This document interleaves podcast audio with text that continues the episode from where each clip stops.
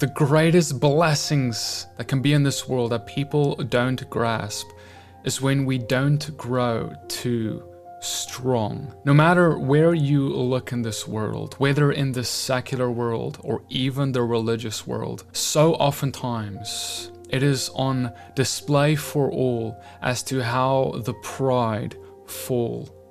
How, when there is great quote unquote success in wealth, in numbers of followers, in whatever measurement, then we consider ourselves strong.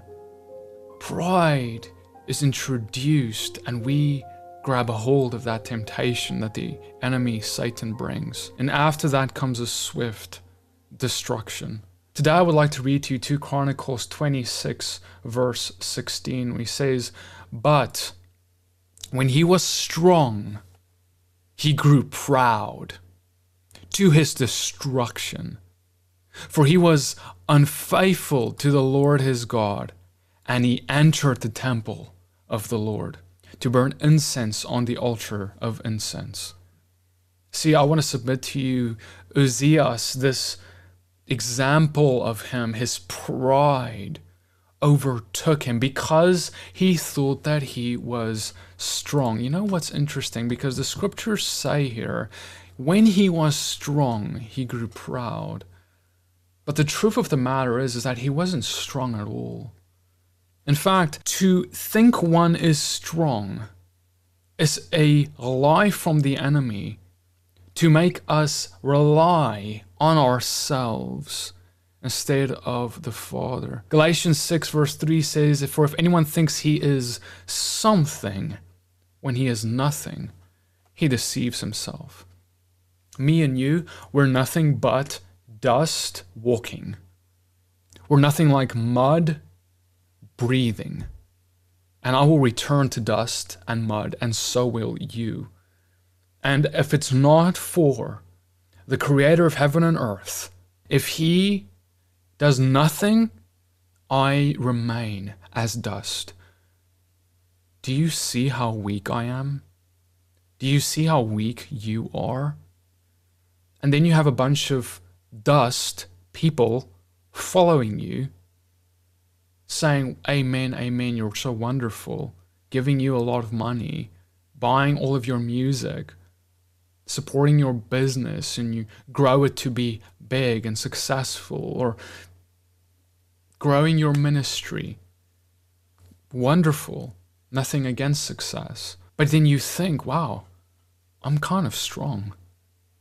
Look at all of the success that I have. And the moment that that lie is believed, proudness, pride comes in to swiftly destroy us.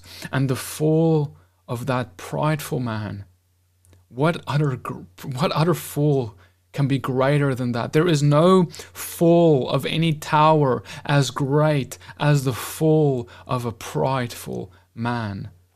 And the Lord will not allow him to rise until he repents. That man, if he rises and he tries to build a, another tower for himself, he will fall all over again, and that destruction will be even greater than the first. Brothers and sisters, be careful. Be careful when there's success. Be careful when there's numbers. Be careful when there's people in the door. Be careful. For the enemy is like a lion walking and he's seeking to devour you. I praise God for when there is success in His kingdom. I praise God for when there are numbers. I praise God for when people are reached. I praise God when He blesses you financially. I praise Him for it all. But be careful for the corruption of worldly things in your heart to take away your first love. That first love for Yeshua and to just serve Him without cost and get getting anything in return. And recognizing how weak you really are and how in need of a Savior you really are. See, to actually fall in the way we are talking about in this video is to not believe in the gospel. Because if you believe that you are strong, you don't believe in the gospel, which says you're weak and in need of a savior. And if you don't believe in the gospel because of your pridefulness, you can go to church every Sunday, but you can still come before Him and hear, Well, you say you know me, but I don't know you. Depart from me, you worker of lawlessness. And if Satan was cast out because of his pride, is pride in our hearts not one of the greatest lawlessnesses that there can be standing before Him? Stand before Him with a pure heart. I would rather say, and I tell Him often, Father, keep everything I touch small if that is your will. Do, do whatever you want with it. Lord, you want it to grow, let it grow, Father. Let your will be done. But, oh Lord, I would be so satisfied in you. I'll be so satisfied if I could just be taken care of, if my needs can just be met, Lord, whatever that looks like, whatever occupation, whatever success I do or don't get, Lord. If I could just have my needs met, and Lord, if I could just have the, the fringe of your garment, if I could just touch the fringe of your garment, if I could just have eternal life, Lord, I will be so satisfied in you. And if that is where you're at, you will find that you're actually made strong. Because when we recognize our weakness, we are made strong by His Holy Spirit.